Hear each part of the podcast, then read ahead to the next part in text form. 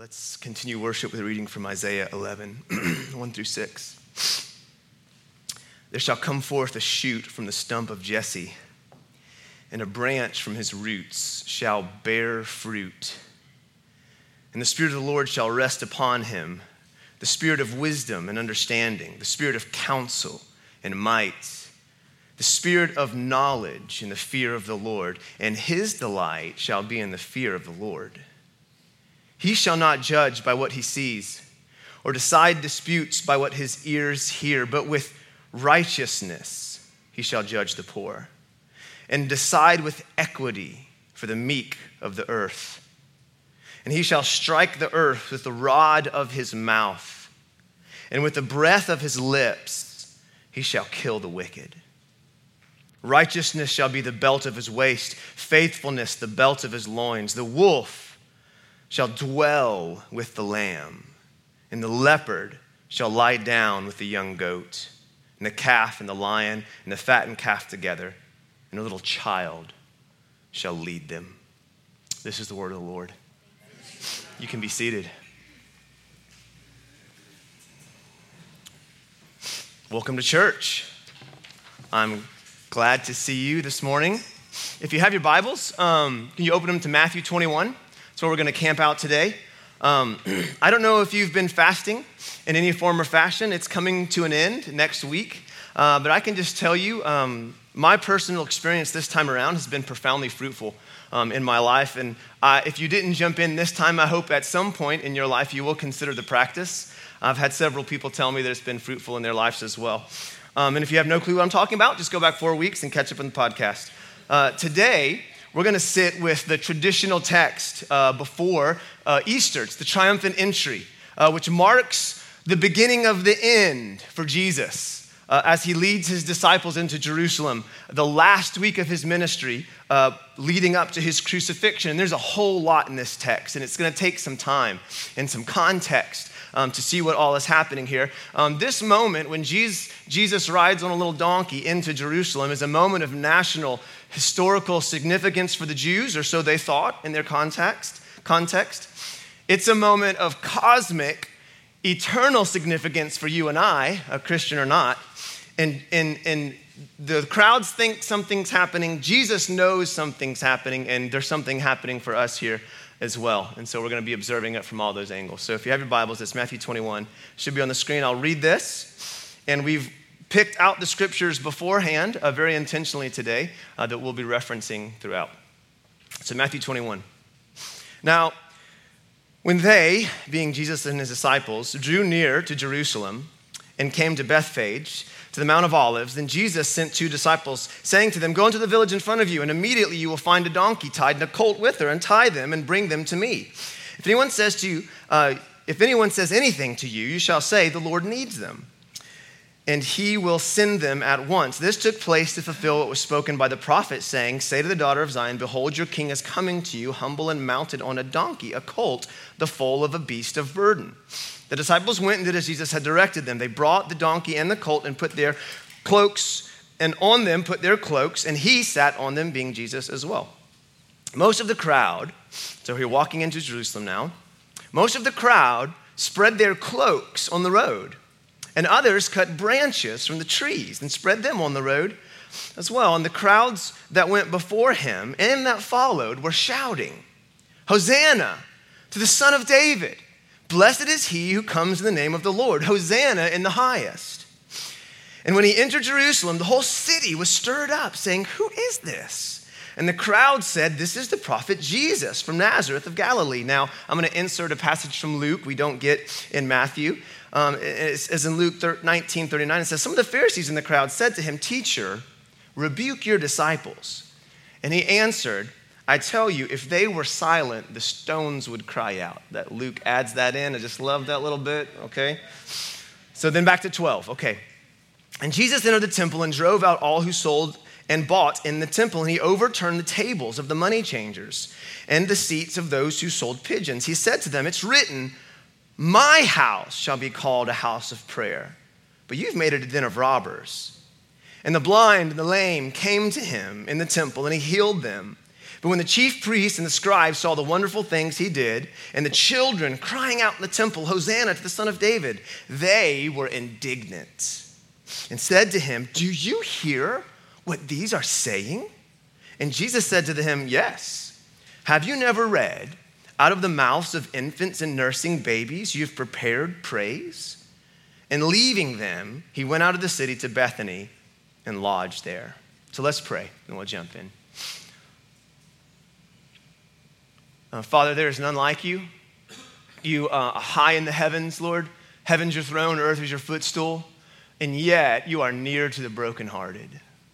Uh, there's none like you, God. Holy Spirit, we invite you to come in power um, in this place, Lord. And would you animate our bodies, Lord, with your spirit? Would you cause us to come to life because of what you've done, Lord? Jesus, we just welcome your work in this place, in our house, in our bodies, in our lives. Come, Holy Spirit. And let me pray these things. Amen. This scene starts with an almost ironic, comical move from Jesus. He says, Go to the city, and you're going to find two donkeys, a colt and a foal. Um, it's gonna, and he's going to cruise into Jerusalem on a donkey. Uh, and when he starts riding in, right, uh, they throw their jackets on the one donkey, Jesus rides on the other. I don't know if you've ever seen a grown man ride a donkey. It is not the most inspiring vision. It actually looks kind of funny. We have, a, we have an image just we grabbed from Google. And I just want you to notice his feet are almost dragging the ground. The donkey looks tiny, and he's only one head higher than everyone else in the crowd. So if you compare that to someone riding a stallion, if you're expecting a horse and see a donkey, it's really underwhelming. That's good. Thank you for that. Despite this small fact, the crowds start gathering because this is the prophet Jesus. He's done crazy things. I mean, crazy things, right? And then the crowd, they start doing crazy things. They're throwing, the, they're throwing their jackets on the ground, okay? And then some people start cutting off palm branches. This is Palm Sunday, right? So we get the thing, right? And they're laying palm branches on the ground, they're waving them in the air, and they're making a path. It's kind of like they're rolling out the red carpet for Jesus. And as they're doing this, they're shouting something. Uh, and all these things that they're doing, the crowd is giving Jesus a cue. The crowd is making it very clear what they're expecting Jesus to do. And some of it's a little confusing to us, but some of it just makes sense. They're treating him like royalty. Duh, they're rolling out the red carpet, right? Uh, but there's a lot more going on here, right? Almost 100 years earlier, there was a very similar scene, but a very, very different context. The people celebrated with palm branches when another religious figure rode into Jerusalem about 100 years earlier. His name was Judah Maccabee. Now, Judah Maccabee conquered, now he's well documented. You can read the book of Maccabees, find out all the stuff that he did. He rolled, he conquered Jerusalem by force and liberated the city from a foreign oppressor, the Syrian army. Uh, Judah Maccabee was a violent, a gory dude. He, he, he conquered these dudes by guerrilla warfare in the city. Unbelievably bloody battle, right? He was a military and a spiritual leader. He was cl- cleansing right? Jerusalem from all these heathens and, and did it by blood and bloodshed, right? Defe- defeated these guys and restored Jewish independence in Jerusalem. He was a hero. In fact, um, his actual name was Mattathias, but they called him Maccabees, which is Hebrew for sledgehammer, okay? So they called this dude Sledgehammer, which tells you about his methods. Hmm? They were swift, they were violent, they were definitive, and they were probably a little heavy handed. Could have done it with a hammer, did it with a sledgehammer. All right? His rule didn't last very long. He had about 80 years, and then uh, the Romans took control in around 63 BC. And, but when he came in, they celebrated with palm branches. Palm branches, okay?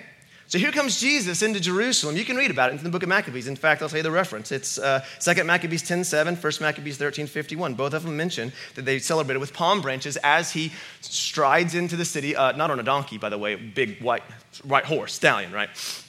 So here comes Jesus into Jerusalem. Guess what? Jerusalem was under military occupation by a foreign oppressor. Hmm. And Luke 3:15 tells us that the Roman occupation had the Jews in eager expectation for the Messiah. Everyone was looking for the Messiah. Everyone was saying, someone has to do something.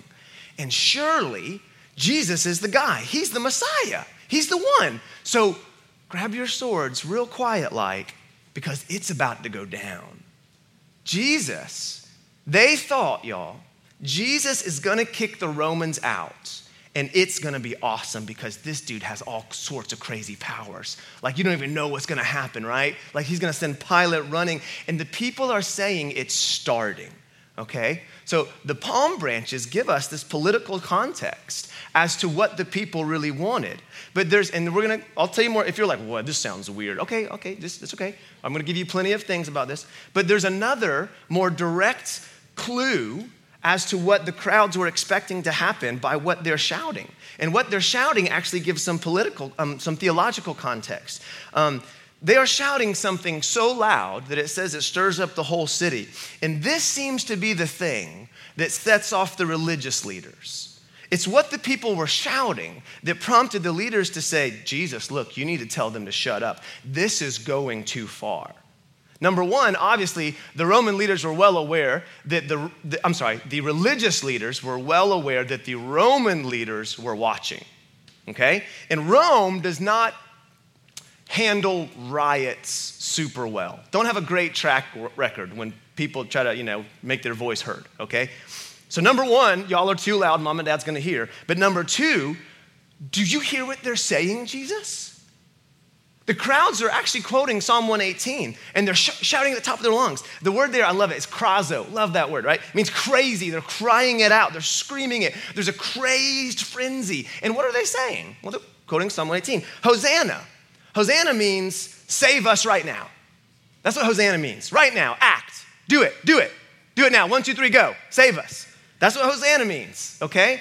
And then they're saying, Blessed is he who comes in the name of the Lord. Now that's Psalm 118, but they're adding something to the psalm that's not in the psalm. They're adding Son of David. Son of David. Now, Jesus had an earthly dad, his name was Joseph. So, what are they talking about, right? Well, they're asserting a claim about who they thought Jesus was. The Son of David, y'all, is a loaded phrase in the Old Testament. The Old Testament is full of prophecy that the Messiah would come from the line of David. And this guy who comes, who's the son of David, is gonna, guess what? He's gonna save Israel, right? He's gonna unite the tribes, and the list just goes on and on and on and on about what the son of David is gonna do. This, this root of Jesse, this, you know, this branch of David, all these different names he's called. He's gonna establish justice, right? His kingdom's gonna last forever. We, we read one of those things at the beginning of the service, right? Uh, Isaiah 11 1 says, A shoot's gonna come from the stump of Jesse. That's David's dad, Jesse's David's dad. And his roots, a branch will bear fruit, and the Spirit of the Lord will rest upon him. Jeremiah 23, 5 says this Behold, the days are coming, declares the Lord, when I will raise up for David a righteous branch, and he shall reign as king and deal wisely and shall execute justice and righteousness, right? In the days of, in his day, Judah will be saved right? That's Jerusalem. And Israel will dwell securely. And this is the name by which he will be called. The Lord is our righteousness. And on and on and on we can go about Old Testament prophecies about the Messiah, of whom they called the Son of David. So in Matthew 12, 23, after Jesus is healing people, the question on everyone's mind is guess what? Could this be the Son of David? What are they saying? They're not calling into question his biological lineage, right? They're saying, is this the Messiah? That's what they're saying. Is this the Christ? Is this the Lord our righteousness on whom the Spirit of the Lord seems to be dwelling, right? So when Matthew writes his gospel, in Matthew 1 1, out of the gate, Matthew wants you to know something about Jesus, right? Uh, you know, we, we skip over the genealogies and we're like, get to the point, Matt, right? There's no wasted ink. Listen to me. There is no wasted ink in the Bible, okay? There's in there for a reason. The first thing Matthew wants you to know about Jesus, he says, this is about Jesus, the son of David. But then he says, the son of Abraham. Well, who came first? Well, Abraham came first, but what's he trying to point out to you? This is the guy. It's a, it's a claim. You call someone the son of David, first century Jewish, what you're saying is this is the Messiah, the anointed one, the Christ, who's going to rescue us, right? And so as Jesus enters the city, this is what they're screaming. The Son of David is a declaration of faith. And they are saying to Jesus, guys, this is, this is profound. We're going to sit with this. They're saying to him, You're the Messiah. You're the Son of God. You're the divine one, the anointed one. Now save us from Rome. And do it now. We all think you're from God. We, we affirm your divinity, okay? We're not gonna squabble. Uh, we, we're all in, Jesus. You're the guy. Now prove it and do the thing we expect you to do vanquish our enemies. Give us the land, restore our glory, kick out these pagan Roman dog Gentiles who dishonor us and you. All right? And that's interesting. They said, Jesus is the guy, for sure. Who else has the words of eternal life? Who else can heal a man born blind? Who else can raise the dead? We believe, Jesus. You're the most totally. But for what purpose? What's the Messiah supposed to do? What's, the, what's Jesus supposed to do in your life? What are the expectations that you've put on him? You may not quabble about his, the, uh, about his divinity. You may be saying, I'm all in. But then what do you expect to get out of that exchange? Save us, yes. But from what or who? Yeah? What do you think he's supposed to do? What are your expectations, guys, for doing this whole church thing? Is it possible? Sorry, my little ear thing is just winking off the thing here. Is it possible you are praising and confessing faith in him, but doing all that for your own ends and your own purposes and your own agenda? In their case, it was a political agenda. Now, I know no one ever does that today. You know, no one ever hijacks Jesus for a political agenda. Sure, you're Jesus. Check the theological orthodox box. Now, be the kind of God and do the kind of things that I want you to do. Save me. Yeah, save me. Yeah, sure. But save me from the evils that I point out to you, God. Huh? And here we see that their expectations for Jesus were really short sighted compared to what Jesus intended to do. And this is even further exemplified. In a week, these crowds, statistically speaking, it's almost impossible to deny that these crowds were the same crowds that were, or some of, overlapping, of the same people that were crying in a week, not, not Hosanna, not save us, but crucify him. Now, you're right, it's, it's almost positive that this is some of the same people. Now, most pastors like to point out, and most people have been struck by this, you know, and, and like to call that out, but they like to point out, you know, how did this group turn so quickly? And oh, people are fickle, you know, mob mentality, and they kind of point out things like this. But it's clear to me that Jesus did not do what they were expecting him to do in their lives. It didn't go down like they thought it was going to go down. And what do you do with someone who doesn't meet your expectations? They're having way more fun than us. What do you do with someone who doesn't meet your expectations? What do you do with your wife? What do you do with your husband? What do you do with your pastor? Well, you have two, you have two choices when your job or whatever, when something doesn't meet your expectations.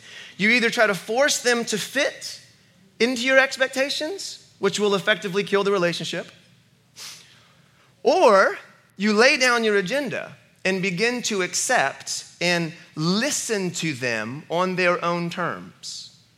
Those are your two options. You either kill the relationship or you open your ears and you try to figure out what are their priorities because I have a set of priorities that they don't seem to get, you know? I just described to you this idea of unspoken expectations is how most relationships fall apart, right? Unspoken expectations that you hold your spouse in contempt for, for not fulfilling something that you never told them you were expecting them to fulfill.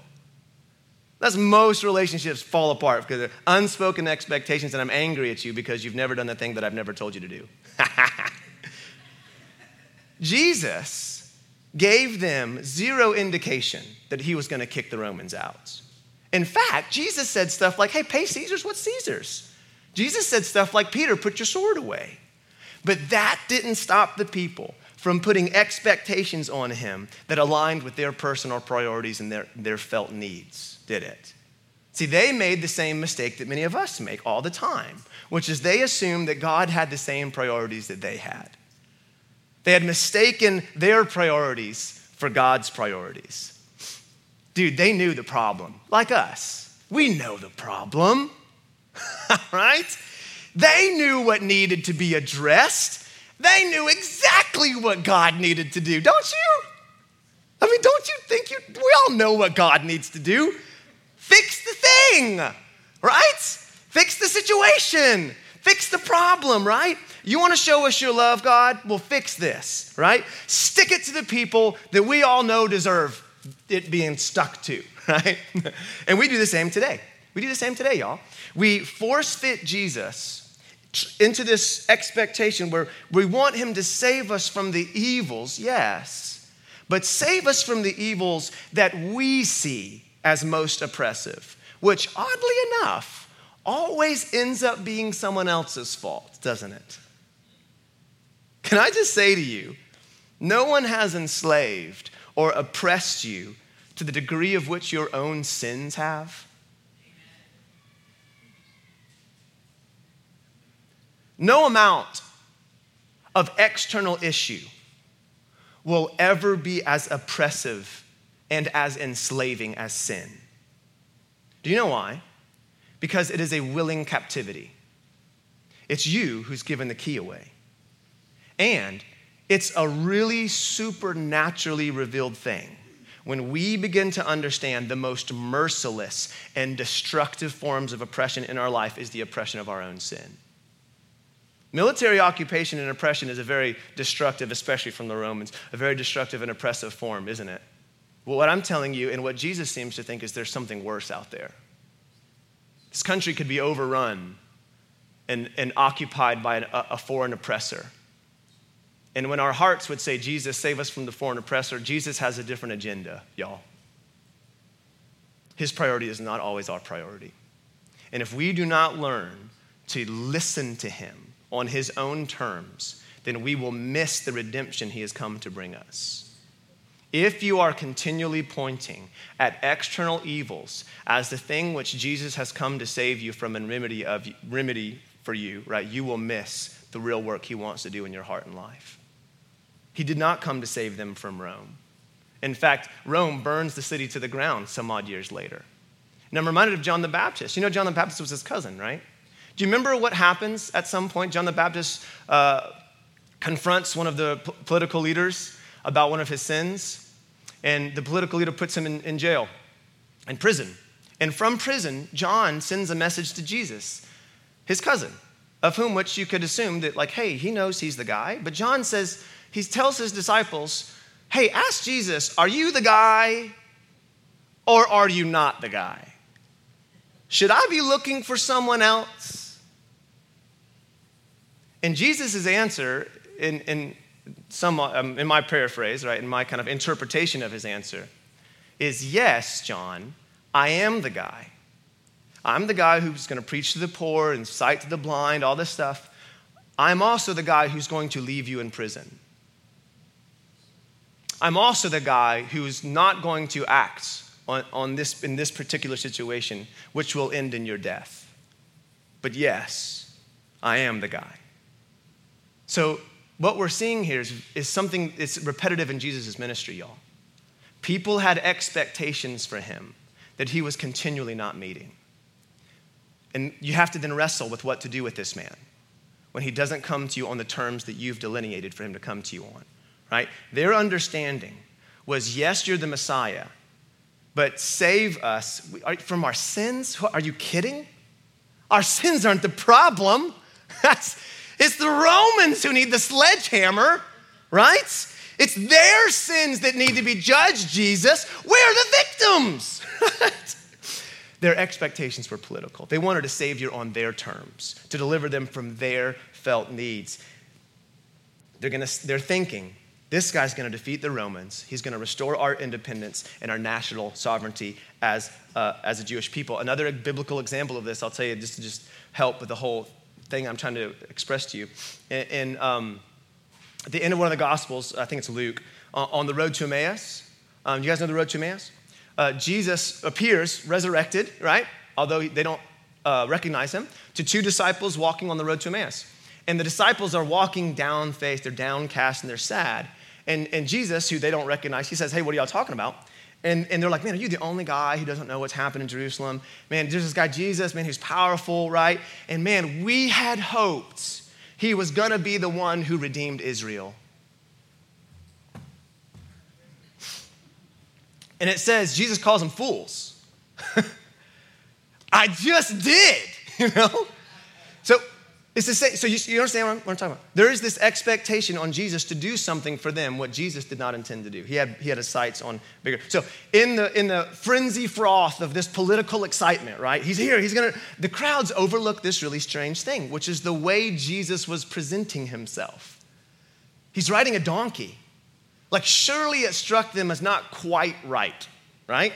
When you compare that to the stallion that Judah Maccabee was riding, right, who shake the ground when they run, strike fear in the eyes of the infantry, right? He's a little tiny little donkey, barely taller than you as he saunters by, you know, his feet almost dragging the ground, right? So while the crowd is clarifying their expectations for Jesus, Jesus is also clarifying something. But as you might know, if you shout loud enough, it's really easy to ignore what other people are trying to say.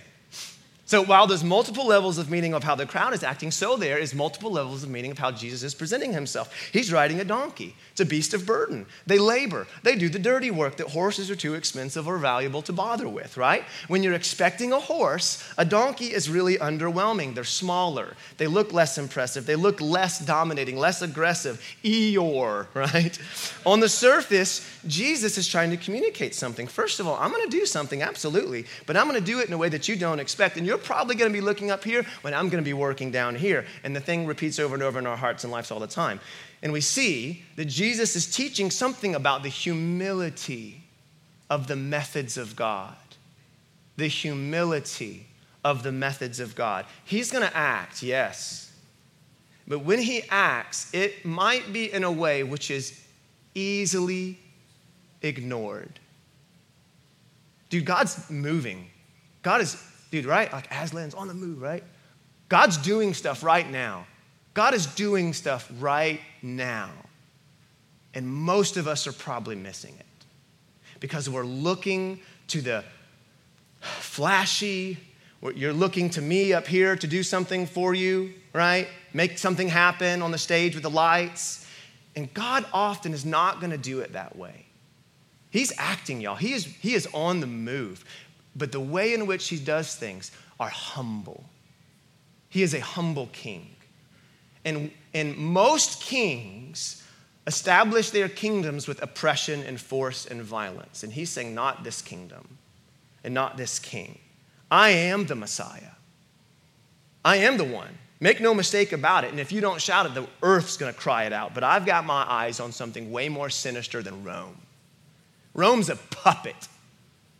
Rome's a flicker of evil compared to what I'm taking out, and my kingdom will not be established like other kingdoms, right? Not be advanced by military force or oppression. Jesus would not then and does not now entice his followers by power or wealth or glory or possession. There is an entity that entices with those things. In fact, he, that entity, that being, tried to entice Jesus to worship him by saying he'd give him all the glory of all the kingdoms of the earth. But Jesus is going to draw his people into his kingdom by something else, by something humble, something as simple and majestic as faithful love. Something as simple and over, something that can be as overlooked as sacrifice, right? Grace, truth. So, of all the figures in history, this is phenomenal. You can, oh, we got that up there. Um, of all the fi- figures in history, Napoleon Bonaparte, you know Napoleon? The great French military political leader of the 1800s, seemed to see this about Jesus. I'm going to read you a quote uh, from Napoleon about Jesus. And I, I read this almost every triumphant entry because I love it. Napoleon said this about Jesus I know men. And I can tell you that Jesus Christ was not a man. Superficial minds see a resemblance between Christ and the founders of empires and the gods of other religions. That resemblance does not exist. Alexander, Caesar, Charlemagne, myself founded empires. But upon what did we rest the creation of our genius? Upon force. Force. Jesus alone founded his empire on love. And at this hour, millions of men would die for him. It was not a day or battle which achieved the triumph of the Christian religion in the world. No, it was a long war, a contest of three centuries begun by the apostles, then continued by the flood of Christian generations. In this war, all the kings and potentates of the earth were on one side, and on the other, I see no army, but a mysterious force, his gospel, his apparition, ghost, spirit, his empire, his march across the ages and the realms. Everything is for me a prodigy, a mystery insoluble, which plunges me into a reverie from which I cannot escape. We don't write like this anymore. A mystery which is before my eyes, there, a mystery which I can neither deny nor explain. Okay, Napoleon. So there's one layer to the donkey. This is going to go down. It's not going to go down the way you think it's going to go down, right? But there's more here. And actually, it's quoted, uh, Matthew quoted in it, which is this prophecy given 600 years earlier. It's Zechariah 9 9. It says, Rejoice greatly, O daughter of Zion. Shout, daughter of Jerusalem. Behold, your king is coming to you. He is righteous and endowed with salvation, humble, and mounted on a donkey. So, in one way, uh, Jesus is addressing their expectations. I am the guy, man. Like, right? On the, on, so the donkey is at the same time saying, I'm the guy, but I'm not the guy you think, right? Like he's unashamedly proclaiming, I am the Messiah, endowed with salvation. I'm your king, lion of tribe of Juba, Juba, Judah. Before Abraham, I am, right? But this is not going to go down the way you think it's going to go down. Jesus knew exactly what he was doing. And this move right now is reflective of a shift in Jesus' ministry. I don't know if you ever noticed this. The first half of Jesus' ministry, which in all the Gospels it happens at different times, they cut it up differently. The first half of Jesus' ministry, Jesus is telling people, shh. Luke 5:14, he heals a leper, and what does he say to him? Don't tell anyone. shh. Matthew 8 4, Luke 8.56, Matthew 16.20 tells his disciples strictly, don't tell anyone, right? And everyone, the whole time, if I don't know if you've ever, have you ever read the Gospels? You're reading that, you're like, Jesus, what? I mean, I thought we were like starting a religion here, man. Like these are missed opportunities. You know, we could have insted that, you know? But, but Jesus knew that his exposure in the world had one inevitable outcome. And that the more he revealed his true nature to the world, the angrier we'd get. And Jesus knew how this was going to go down. In fact, in Matthew 16, he says, He gave his disciples strict orders tell no one that he was the Christ. But from that time, Jesus began to point out to his disciples it was necessary for him to go to Jerusalem to suffer many things from the elders, the chief priests, the scribes, and be killed and raised up on the third day. In several places, he says, Hey, my time's not yet come. And then all of a sudden, something happens, and he starts to say, Hey, man, the Son of Man's about to be delivered in the hands of men. Matthew 17, 22 is when it happened. In Luke, it's the, chapter 9. And the days drew near for him to be taken up, and he set his face to go to Jerusalem, right? So if Jesus' ministry wasn't already confrontational enough, at this point, he just starts cranking up the heat. He, he literally just ratchets it up, especially in the book of John. I was reading the book of, I was reading John like eight and nine, and like my blood pressure was like by the end of those chapters, because it starts pretty chill, and then Jesus is like, before Abraham was, I am. And then they're like, kill him, right? It just, all of a sudden, it just starts like he ratchets up the pressure. And he ratchets it up around what? A claim. What's the claim of who he is? The, the pressure just begins to build. He begins to just come right out and say it, right? I am, I'm the guy, right? So when the religious leaders say, hey, you need to tell these guys to zip it, it's because it was heresy in their eyes, right? Your crew has taken this too far. You are not the Messiah. This is audacious and it's absurd, and you need to rebuke them. And now, instead of Jesus saying, shh, what does he say? If they don't say it, the rocks will say it. Oh, I love that right? If they don't declare it, creation will declare it, you know? So Jesus just turning it up. I am the guy. I am the Messiah. And he pushes it. He pushes the issue because what's the first thing he does? Well, when he goes into society, he starts flipping over tables. Now we can't spend too much time here. Okay, we go okay, but let's just let's just sit there just for one second. I love this because what testosterone-filled man doesn't love this Jesus? Right? Rolling up in church, flipping over tables, right? mild, meek baby Jesus, like, you know, eh, whatever. But Jesus flipping over tables, love that guy, right? Veins popping out, right? Bicep, you know, sticking it to the man. It's so interesting. Um, they are saying, this is so interesting, they are saying, confront Rome. And the first thing he confronts is their religion. It's interesting. So I, I love church, okay? I mean, I work at church, right?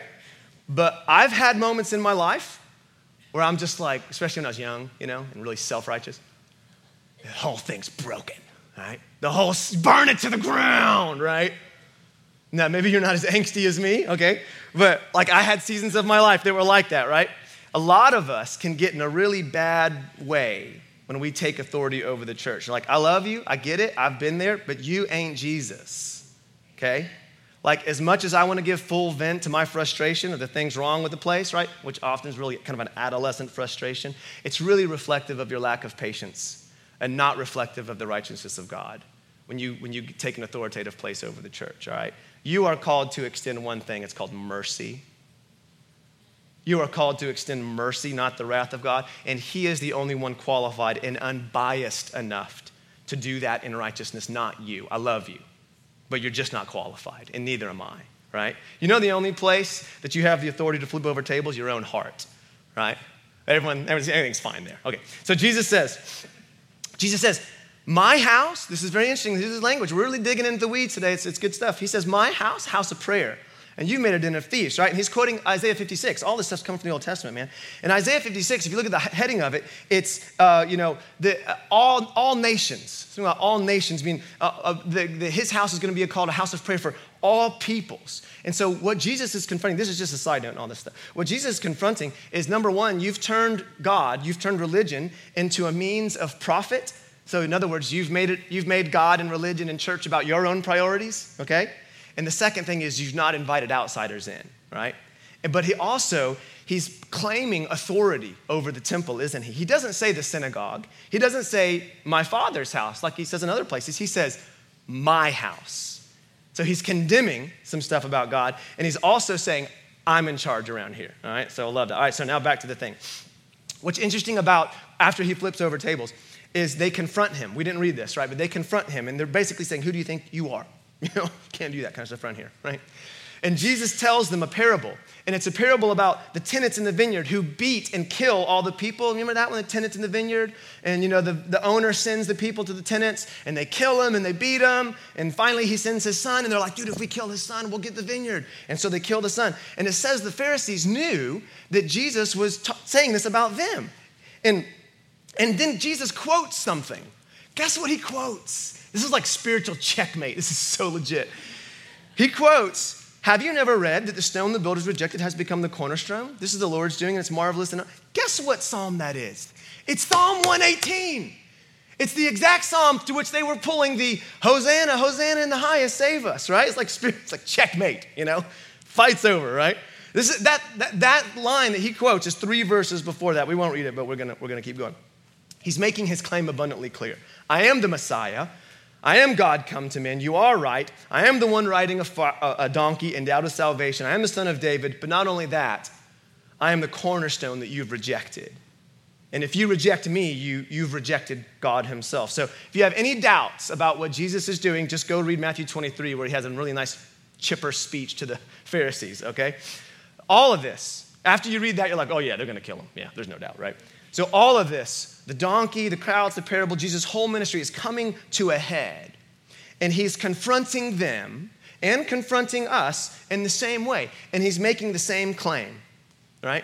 And you really have kind of two options with Jesus, really, when it comes to this particular claim about who he is. Either you will bow before him and accept him on his own terms, or you have to squash him out of your life You have to quit listening to him. You'll have to silence your ears to his voice and blind your eyes to his presence. Either your decision right now and my decision, their decision was either you crown him or you crucify him. There is no middle ground, y'all. There's no middle ground with Jesus. Either he is who he says he is, he is the king of the universe, and your life's in that, or he's insane and a liar and doesn't deserve our attention in the least. So, you know, Lewis said it, so I'm gonna have to read it, all right? Lewis said this a man who merely, a man who was merely a man and said the sort of things Jesus said would not be a great moral teacher. He would either be a lunatic on the level of the man who says he's a, says he's a poached egg, or he would be the devil of hell. You must make your choice. Either this man was and is the Son of God, or else a madman or something worse. You can shut him up for a fool, you can spit at him and kill him as a demon, or you can fall at his feet and call him Lord and God. But let us not come with any of this patronizing nonsense about his being a great human teacher. He has not left that open to us, and he did not intend to. Look, Jesus is not your life coach. He's not here to give you suggestions about your relationships, y'all, so you can win friends and influence people. And I'm honestly not sure how much he will engage you and heal you and redeem you when you treat him like garnish on the plate of an already full life. It's just not surprising to me when we feel that the Bible is dead and that prayer is useless and that worship is boring when we treat Jesus like a vitamin supplement. You don't really need him, but sure, I guess it helps. A lot of us think Jesus came to give advice. He did not, he came to offer salvation. And some of us treat him like an amenity. You know what amenity is? It's something nice, but not essential. It's pleasant, but really not necessary. We turn him into a consumer product and make him about our priorities instead of making our life about him. We invite him, many of us, y'all, we invite Jesus into our kingdom instead of submitting to his. And in doing so, you turn the lion of Judah into a domesticated house cat and say, You can hang out as long as you don't make a mess. Thus, we treat him like a pair of shoes that you wear when you're in the mood, right? Instead of clinging to him like a life raft in the midst of a hurricane, right? And when we think of Jesus in different terms than he himself has given us, not only will you be really disappointed with him, hmm, but you may end up missing the very thing he came to save you from. Jesus didn't die so you could be a part of a cool church. He did not submit to death so that you could have something to do on a Sunday morning. He, bought, he died to purchase you back from spiritual powers of darkness. He came to offer redemption from sin and death and to transfer you into his kingdom, the kingdom of the Son, whom God loves. And he is God himself. Before Abraham was, he was. He is the one who always is, the always existing one who created everything, but came into his creation to recreate it, to prove his value and love to all his little rebellious creatures, y'all. He is the rightful king, the king of all kings, the Lord of all lords, the God over all other gods. Jesus was pushing the issue with them, and I think he's pushing it with you now. You have two options you either crown him as king or you crucify him. And whether or not we want to admit it, we do this every day of our lives, right? With our small actions and thoughts and behaviors. There's, there's a process. Yes, there's a process of this. There's a journey. But in the end, you will do one of two things with Jesus either you will crown him or crucify him. Will we, with the accumulation of our whole being, all its thoughts and attitudes and actions, cry out, crucify him? What does that look like? You don't listen, silence your ears, you cut off his influence over your life, or will you bow at his feet and call him Lord of all creation and Lord of me as well, right? Those are your options. Those are your options.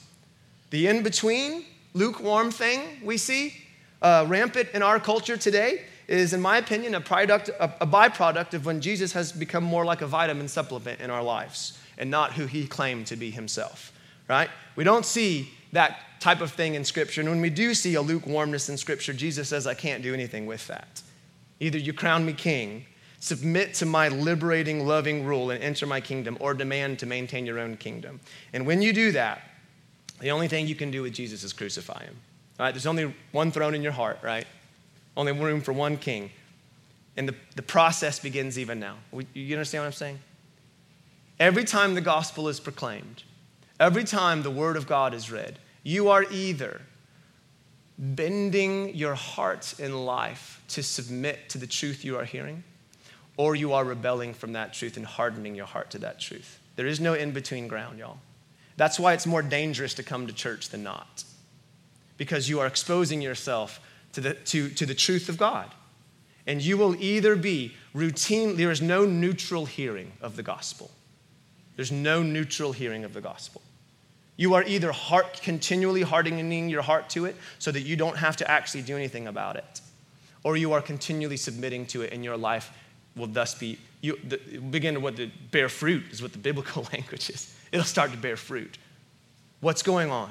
What's going on in your heart and life when we come together and read scriptures, when we come and sing the praises of God? There's no neutral, there's no neutral hearing of this, guys. Let's stand and pray.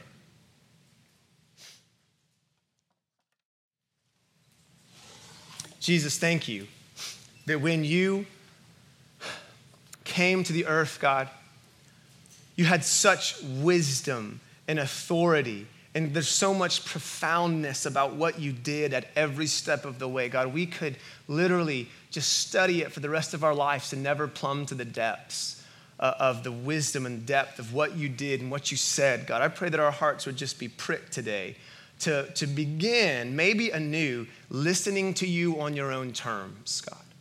God, I pray for those in this room who think they've got you figured out, but are, but are nonetheless disappointed with you. Um, God, and I pray that you would maybe begin to show them that they, ha- they might be guilty of putting expectations on you that you, that you yourself did not declare. That you, you've come for a purpose. And I, I pray, God, that our hearts would just be pricked to just open your word and get in the Gospels and say, man, what, what was he about? What, what did he say? What were the things that he did? I, I just pray that you, we, Jesus, you'd capture our imagination. We'd just be fascinated, Lord. And we would just be drawn to push into the Gospels and the Scripture to learn and, and absorb and hear you on your own terms, God. Lord, I just pray for um, those in this room who really have settled for hearsay when it comes to Jesus. They, they've settled for what the pastor talks about him and what my friends have said. And I pray that you just make them real dissatisfied with that, Lord. Now, I, I pray that today they would, they would go home and open uh, the scriptures in, in, in efforts to hear you on your own terms, God. Thank you for what you're doing, Lord. Give us eyes to see it, ears to hear it, Lord.